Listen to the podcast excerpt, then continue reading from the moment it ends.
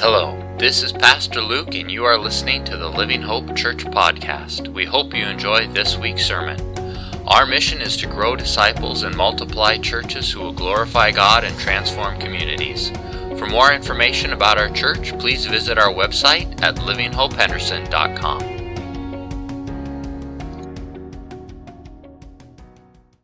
You know, last Sunday we spoke on uh, on Second Corinthians chapter 12 and, and made the the point that there is, there is strength and weakness in life, the paradox of the Christian life, that God's strength is perfected in our weakness. And it always scares me to preach about things like that because it seems like every time I do, God gives us an opportunity to, to, to experience that in a personal way. And, and um, on, on Tuesday, Cindy had been sick and not feeling well for, um, well, actually a few weeks before this, but we found out that she had COVID. And and um, so that kind of threw us in a tailspin. We'd already received the diagnosis from Cheyenne's knee, and, and then we found out after the MRI that it was worse than what we could have imagined. And so we, uh, and again, it's like, wow, this, this new this new normal that we find ourselves in, we really have to ask ourselves the question is, is God really sufficient? Because either He is or He isn't.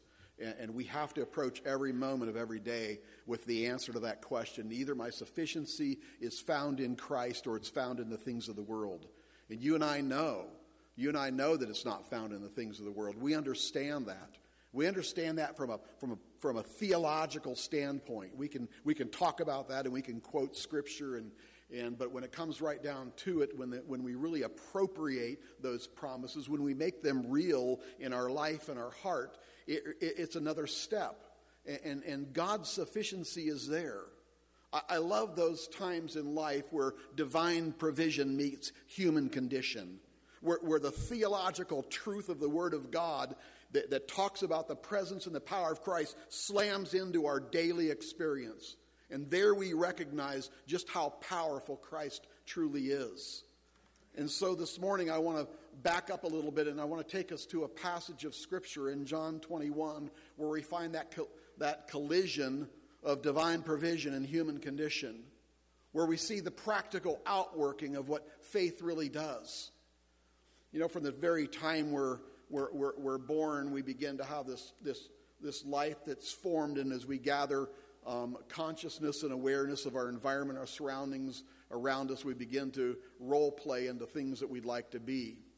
I remember as a young boy growing up in just outside of Washington, D.C., and, and uh, my father working inside the White House and, and wasn't home a lot. I had a vivid imagination. I probably still do, but I, I, I really I, I, watched enough Superman on TV to think that I wanted to be Superman when I grew up, and I thought that's a pretty good person to be. You know, he always wins and never dies, and that'd be a, per, a good person to be. And so I talked my mom into making me a cape. It was nothing more than a, than a towel clothespin around my neck, and I'd run around the yard, and, and, I would run as fast as I could, and I would jump. And I, I, to be honest with you, I think I got a little bit of air. I, would look back and I'd see that cape kind of fluttering, and I was sure it was going straight back, just like Superman's did. And I'd thrust an arm forward and jump, and, and I know I was flying for just a bit. I, I was so convinced that I was going to be Superman that I decided we had a deck in our backyard that, that cantilevered over a drop off. And I stood up on the railing of that deck with my cape on, looking at about a 10 foot drop down below. And I took the plunge. I, with everything I had, I launched myself off that with both hands forward. Thankfully, there was an old juniper tree down there, and I ended up in the middle of that thing, broken spirited, and I realized pretty soon that I wasn't going to turn out to be Superman. Fast forward a couple years later, we moved out here to Nebraska, bought a farm and ranch in Lincoln County, and um, and uh, my whole world expanded. I decided there that in Nebraska I wanted to be Jacques Cousteau. I don't know, some of you younger people might not know who Jacques Cousteau is, but he's an old French guy. And, um, and, and, he had a TV, The Undersea World of Jacques Cousteau, an, an oceanographer. And he would swim with all the exotic species of the oceans around the world. And I thought that would be a good thing for me to be. The only problem is Nebraska is about as far as you can get from any body of water. Not to be dismayed, we had an irrigation ditch running through our place, and uh, the K and L ditch, and in, um, I had dug out an area during the dry season and, and made kind of a deep pool there. And I thought, this is going to be my ocean. And so I would dive in there and swim around and, and, uh, and uh, in that old muddy irrigation ditch. And, um, but I had a problem. I couldn't stay underwater very long. Well, I just went back to my idea of what Jacques Cousteau would do, and so I grabbed mom's garden hose. I tied one into the tree and stuck the other end in my mouth, and I jumped into the K&L irrigation ditch. And um, do you know that spiders have a tendency to crawl in hoses when they're just laying there? I jumped in the first in, time I inhaled, I inhaled a spider and I spit out. It came through the bubbles and right up out of the K&L ditch. It was not a, not a good thing. But from the very, very moment we were born, we begin this idea of role playing and fantasizing about who we are. We begin the process of, uh, of the theory of what sociologists call and psychologists of the theory of self determination. That is, we think we have the, the capacity, the, the ability, the skills to do something. We have the, the resources around us and relationships to fulfill that. And then we have this power of choosing our own destiny, kind of. And um, they say that we, we, we grow up and we embrace those things and we start to, to test the waters and do those things that we want to do. And then one day the reality hits us that none of that is actually true. Because obviously, no matter how much I wanted to think that I could be Superman and fly, I lacked the ability to do that, a, a major component. Or perhaps having the, the relationships necessary to be able to forge a, a career in underwater oceanography. And, not to, not to thwart any idea of, of having choices in the, in the path that we go in life, because we do. In fact, God oftentimes delights in joining us on the paths that we're going and where we find ourselves. He does. But to think that somehow it, it, everything is determined to us over how our life unfolds is, is really a delusion. Because I could ask each of you, no matter how long you've lived, if, if your life has, has been every choice that, or everything that has happened has been something that you've predetermined was going to happen when you were young. I'm not talking vocationally. Some of you were born into farming families that when I get older, I'm going to be a farmer, and you are. But, but did all the things that have happened in your life, did you write those down too? And your life is played out like a script that, that you wrote and decided. It doesn't work that way. We don't have the, uh, uh the ability or the luxury of writing down everything that's going to happen in our life and having it work out, handing it to God. Say, here, I've got a great plan for my life. I've often told young people, I said, you know, the great thing to do is write your plans out in pencil and give God the eraser. Because oftentimes the things that we plan to do or think we want to do, there's interruptions. It could be an interruption from somebody else, it could be an interruption from a choice we make, it could be an interruption from a circumstance in life that we had no control over. It could be at one moment looking to God and saying, you know what, I sense you leading this way, and we take a step in that direction, all of a sudden our whole life changes. In ministry, that's, that's happened a number of times to us the call of God. And saying, God, why, why are you doing this? 2012, I remember eh, sitting in, in, a, in my office in Morton, Illinois, director of mission ministries, the Rural Home Missionary Association, a great ministry traveling the country, encouraging rural pastors and coming alongside and doing church development, church consulting. It was great work. We traveled around and, and uh, life was good. And, and in 2012, there was a little bit of a burden starting to come, you know, an uneasiness and unrestfulness, and like, Lord, what's going on? I was out in Montana recruiting and um, at Montana Bible College and, a, and spoke at a little church up on the side of a mountain and and a year later, a year later, the president of Montana Bible College says, Listen, the seven elders have been praying about you for a year now. I'm like, oh, why? Was it that bad?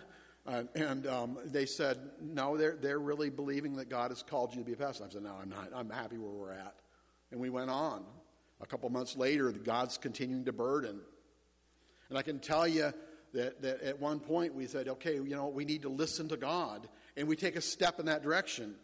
At the very same time, I had just interviewed for a position of academic dean at, um, at Capital Seminary, just outside of Washington, D.C. You know, and it's like Washington, D.C. or Wilsall, Montana.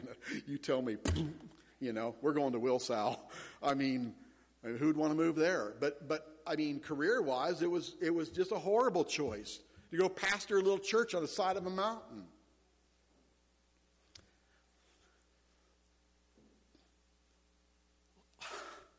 One choice.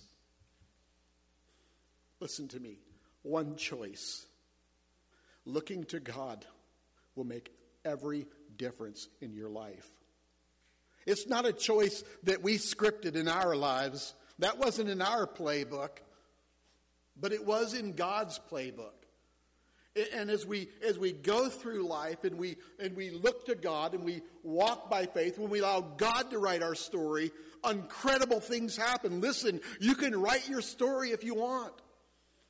We have free choice. We can, we can plan and take steps and do things, and, and we can go our own way. We can forge our way. We can kick doors down and, and open windows and do all those things. But I can tell you this that God will bring holy interruptions in your life and your schedule, and you already know that. You could stand up here right now and tell story after story after story of, of a step that was taken that you thought was just treacherous and hard, and how God used that for his incredible glory. I think about the choice of moving to Montana, and, and um, we understand why we, we moved there. You do too. And um, because there was a daughter that had to be born into the, from the womb of our hearts, waiting there. Fast forward to 2018, on the side of a mountain in Montana, and, er, and uh, thinking, you know, God is just continuing to stir again. I don't know what's happening. I mean, the church was healthy and growing, and young people were having like dozens of babies. I mean, they were they were procreating in this church, and um, we were having baby showers all the time. It was it was great, and, and um, God is just stirring and moving, and it's like, wait Henderson, where? Henderson, Nebraska? Are you sure? Are you really sure? Yeah, and so we come here, and. Um, it's like, what's going on, Lord? What are you doing in our lives? What's, what, what's, what path are we leading? And um, in 2019, in the spring, we had an invitation to speak back at the, the small town pastors conference in, in uh, Morton, Illinois. And there's like three, four hundred pastors, 500 pastors that come to this, this, this three or four day seminar and conference. And I got invited to come back and speak on orphan ministry. and I thought, guess what, Cheyenne, you're speaking to. and what nothing like having a firsthand testimony um, of what how God has worked in her life. And so she shared, and all the pastors were generous. You know, they were they were crying and praising God, and the reviews came back, and it was nice. And we we did our thing there, and we came back, and and didn't seem to didn't seem to know anything. Just one choice. I might have had to do a little arm twisting, her and her, her mom and I, to get her to speak. And um, one choice. Last, last week, I got a phone call from a pastor in Michigan. He wants to come to Henderson. You'll probably meet him. His name's Joe Benedict. And Joe and his wife, Britt, were at the uh, conference that she spoke at. And um, he said, I've, been, I've waited three years almost to call you, and I shouldn't have. He said, Do you remember meeting me at the conference? I'm like, No, don't know you. Don't, he says, My wife and I talked to you about, about, you know, after hearing the testimony of your daughter, we, we talked to you. And she said, um, I said No, I don't remember you. Said, um, we just, we've just adopted in the last two years, we've adopted three children because she spoke. Here, here's the point every choice that we make in life, you have no idea what the outcome is going to be. And we leave that in God's hands. We don't, we don't have control over the things that happen in our lives. But, but what we do have is ability to look to Christ and to take a step of faith and, and, and literally trust that future to Him, to craft it and use it the way He wants. Imagine the Apostle Peter growing up on the, on the shores of Galilee, a, a skilled fisherman out every night, fishing all night and bringing the fish in and, and, and providing a service to the people, uh, selling the fish and a service to those mending nets and building boats and, and all of this economic benefit that was there in his life and thankful to have a job, thankful to have the skills. He had charted his own course. And then one day, there's Jesus on the shore with Peter. And his words to Peter were, Come, follow me and I'll make you fishers of men. And when the divine presence met the human purpose that he had set for his life, something changed. There was a, there was a point that Peter had to say, I'm going to go this way, I'm going to go this way. Was still his choice. I'm going to stick with the known, the predictable, the thing that I'm skilled for, this theory of self determination. I've got the skills, I've got the relationship, and I can make the choice. And I'm going to do that. I'm going to be a fisherman, or I can be a follower of Christ. We already know what Peter did. He followed Christ. And for three and a half years, his life was, and his world was turned upside down. The, the, the confusion and the delusion and everything else going on, being a follower of Jesus, his world was turned upside down. And then Jesus went to the cross and he died. He resurrected and Peter saw him. But before Jesus died, Peter had denied him three times, and there really had been no conversation recorded between, between Jesus and Peter up until that point. Jesus is risen from the dead in John chapter 21. And Peter goes right back to the same thing he'd been doing his entire life. And they were given the instructions to wait, wait for me. And they gathered together and they waited on the shores of Galilee. And in John 21, Peter said to six other disciples, He says, I'm going fishing. I'm going to go back and do the same thing that I've always done my whole life. I'm going to go back to what I'm good at. Because this following Jesus, you know what, that's hard.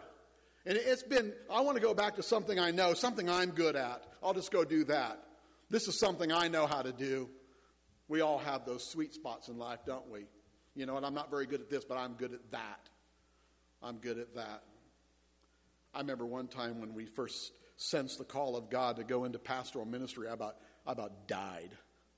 You don't, you don't have a clue who I am. I am, I am a backwards, awkward, shy, reserved person. I, it terrifies me to stand up in front of people and talk. Absolutely terrifies me. Almost every night before I speak, I have horrible dreams. You stand up there and have nothing to say. And of course, you know that's not even true. I blah, blah, blah. It all comes out. But it's amazing how, how God uses those things in our lives. And here, Peter, it's like, boy, I don't want to go up and speak. I'd rather do this. I could run away from this. Peter says, I'll just go fishing. And in John 21, verse 3, he says, I'm going fishing. And the six disciples said, We're going with you. They went out immediately and got in the boat, and that night they caught nothing. Let me stop there for just a second. How much do you believe that you can accomplish when you chart your own course in life. Listen, John 21 is not a story about fishing, it's a story about life. God is not as concerned about how many fish you catch as how many people you catch and whether you're willing to follow him. This is about Peter's heart. This is about his choice. This is about his decision in life of whether he's going to take the bull by the horns and do it himself or he's going to humble himself and follow God's way. God had called him to be a follower of Christ. And now Peter had to make a decision.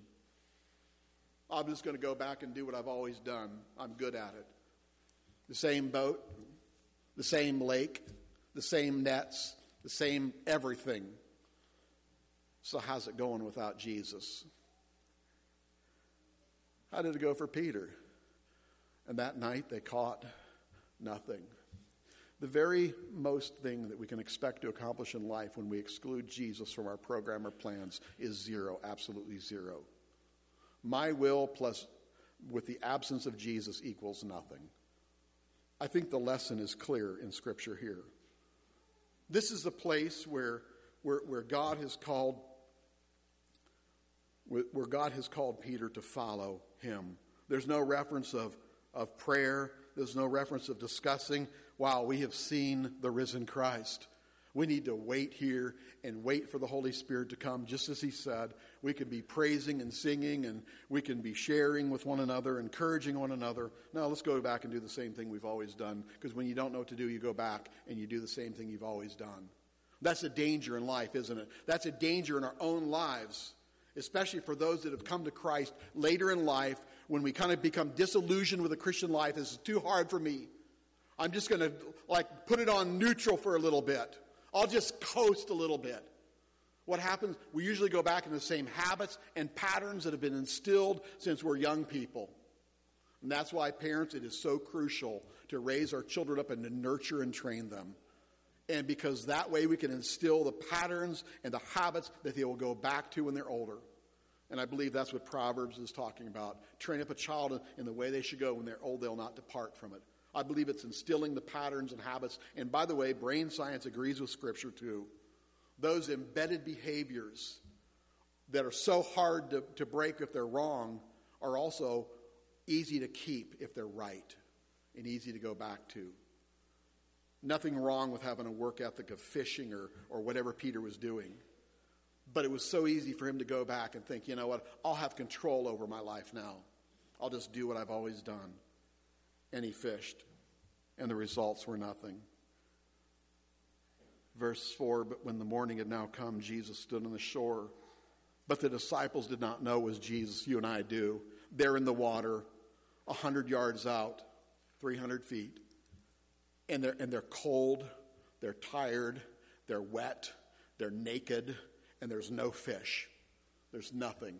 They're disillusioned, their Savior's not around and a voice from the shore come, calls out, Hey, children, have you any food?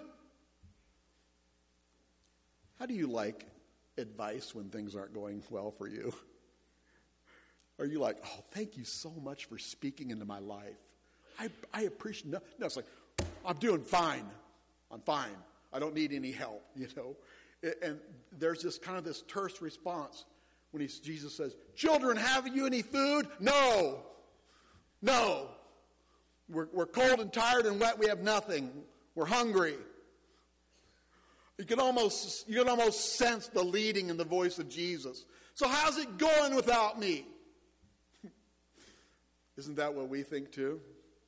I'll just I'll just chart my course without Jesus just for a little bit. You hold on the side there. Stay on the shore, Jesus. We got this one. I'm doing what I'm good at. I'm plowing the field or fishing or, or whatever I'm good at in life, and I don't need you to ride along with me. I'm telling you what, you need Jesus in the tractor as much as Peter needed Jesus in the boat. Right? Absolutely. And we invite him into our presence, into our daily activities. You know, Lord, I'm going out to, to work in the fields, and I, I need you with me. I need your wisdom, your presence, your power, your strength, your perspective. I need to communicate with you. My heart needs repaired. My mind needs healed. I need focus. I need all of that. Because we live in that perpetual state of weakness and dependency upon Lord, which our Lord, which is really strength. And Peter said, No, I'm just gonna I'll plow this row myself. And then he says, Hey, cast the net on the right side of the boat and you'll find some. Really? Seriously. That's all I need is some local trying to tell me how to fish. I'm the expert here. And there's this sense of like, you know, and I don't know what, the, the scripture doesn't tell us why Peter responded. Maybe it was a throwback to another time when Jesus said, Cast the nets down and, and launch into the deep, and you'll, and you'll catch the fish. And they did, and the net was breaking. And, and um, maybe, maybe Peter thought about that. I don't know. At, at one moment, he decided to listen after he heard the voice of Jesus, and he obeyed, and he, and he followed through. Okay, boy, don't miss this. What happened? You know the story. You've read this a hundred times. The net was full. What's the difference? Same lake, same boat, same net, same night, same people, everything. First time without Jesus, second time with Jesus. There's only one thing different, one person different between these two scenarios of fishing, and that's Jesus. And I want you to answer the question in your own mind right now Does Jesus make a difference? Does a life focused on Jesus and listening to Jesus and walking in fellowship with Jesus and following the Lord, does that make a difference in your life or not? That's what John 21 is about. It's not about fishing, it's about life. It's about faith. It's about being a follower of Christ. Jesus, they, they, they launched the, the, or they cast the net and they, they were not able to draw it in because of the multitude of, a, multitude of fish. And uh, Jesus calls them to shore. Why don't you bring some of those fish and show me what you got, Peter? And so, G- don't miss this. Peter goes up to where Jesus is, and Jesus has a fire going. What's on the fire already? Fish. Did Jesus need those fish? No. No. It was all about showing him who he was. That to have fruit in our lives, you need me, you need Jesus. And um, Peter was learning that lesson. Peter needed to learn that lesson, and he calls him there and he has fellowship with them. I think this is a beautiful picture of what biblical fellowship is like. With you sitting next to Jesus and Jesus giving you everything that you need, he provides it all. He provides the fish and the bread and his presence. And he says, Here, just come and sit. Just sit. Don't do anything, just sit. Talk with me. And they have a conversation, and it begins in verse 15. So when they'd eaten breakfast, Jesus says to Simon Peter, Simon, son of Jonah, do you love me more than these?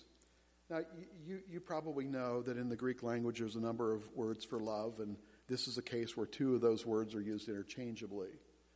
Um, agape, which is a sacrificial kind of love, it's the highest, purest form of love. For God so loved the world that he gave his only begotten Son. That's agape love. And there's another kind of love mentioned. It's phileo. It's a friendship. It's a brotherly love.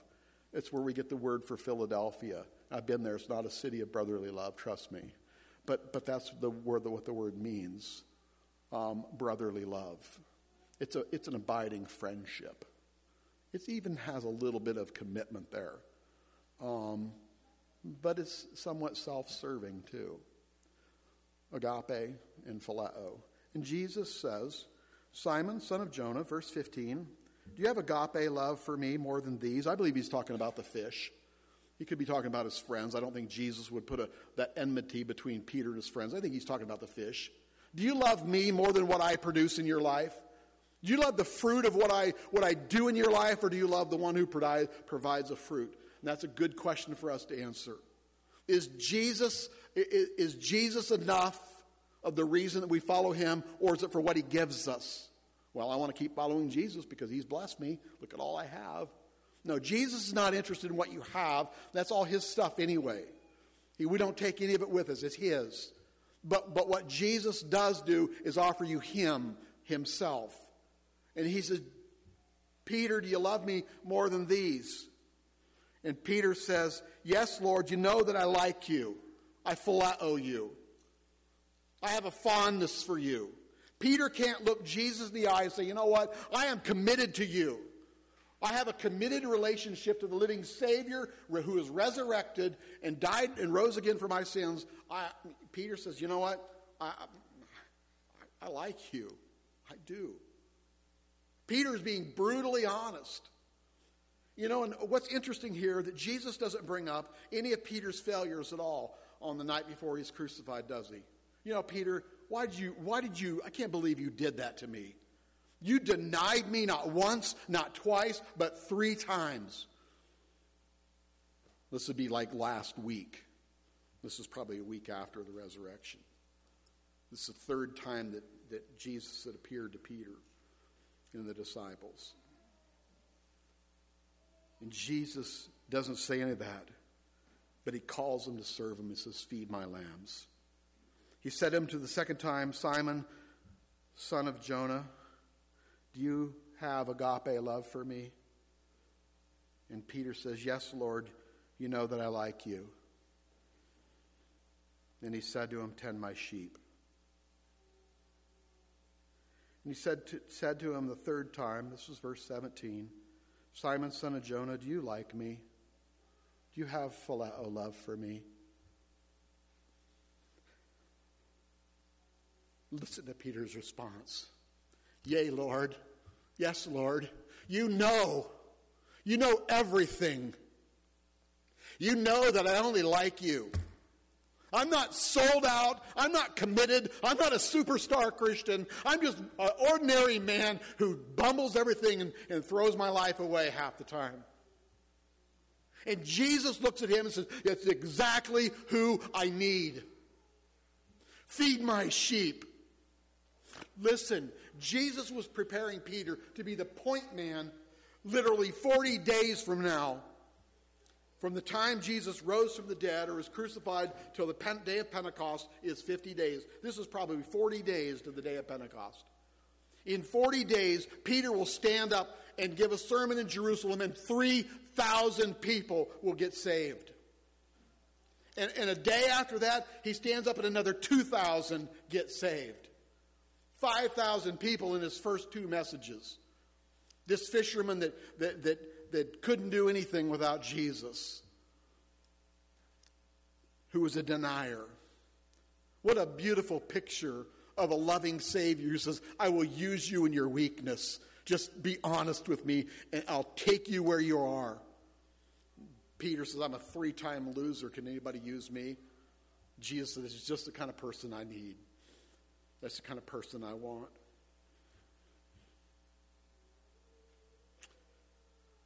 In verse 18, he said, Most assuredly, here it is.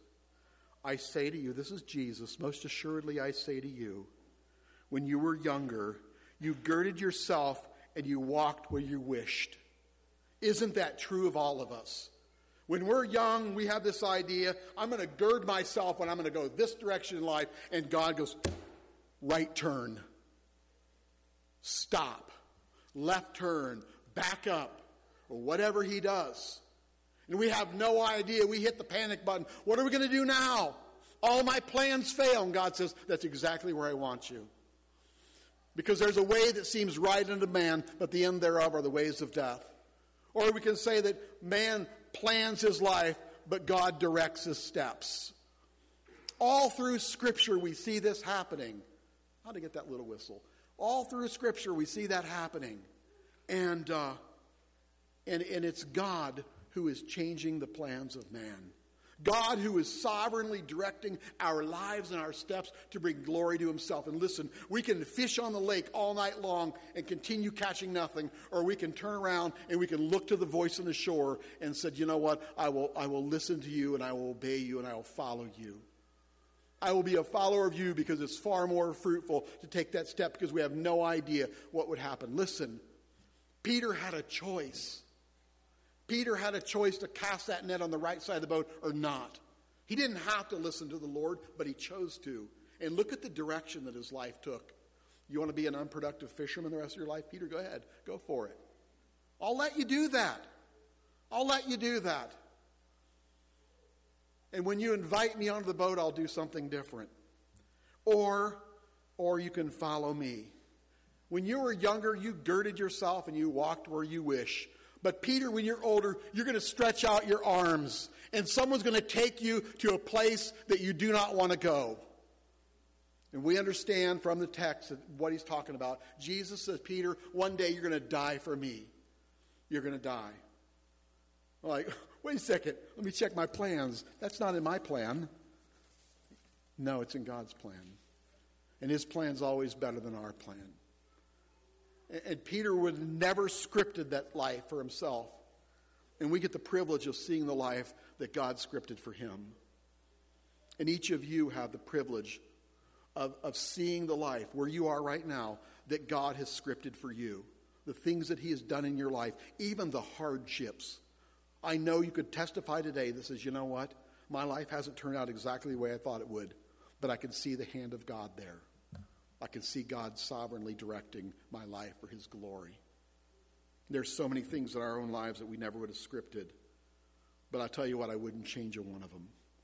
Knowing what God has done through that. He spoke, signifying, verse 19, by what death he would glorify God. And when he had spoken this, what did he say? Follow me. Now, of course, Peter, he still has that human element. He looks over at John, says, What about him? I love this. Peter, what is that to you? You follow me. You see, it isn't about what God is doing or not doing in the lives of other people that matters. It's what God is doing in your life. What God has done in your life is different than what He's doing in the lives of others. But God is doing a work in your life, knowing all the things that have happened to you and, and, uh, and all the things that He wants to do in your life. And, and we can agree that God's plan is best, or that somehow that all life is about a, a, a theory of self determination where we somehow make choices based upon our own goodness and merits and qualities, and somehow we win. That ends up trampling everyone else. We end up, we end up building that on the backs of other people. I would much rather build a life on the footing, the solid footing that Jesus Christ gives, than on the back of somebody else. Peter, what is that to you? You follow me. In preparing Peter to be the key person in this new thing called the church, Jesus began the call to him saying, Peter, come follow me. The very last words recorded in Scripture that Jesus spoke personally to Peter were the same words You follow me. Pretty good advice for life. Father, thank you that the story you script in our lives and for our lives is far more rich. And Father, we would lose so many blessings if we did not look to you and walk by faith and, and not by sight. We would, we would uh, lose the blessing and the peace. We would lose the, the promise of your presence. And Father, just thank you that you don't abandon us. Thank you that in our weakness we are strong, that you choose to use us and choose to guide us and lead us. Glorify yourself, we pray in your name. Amen.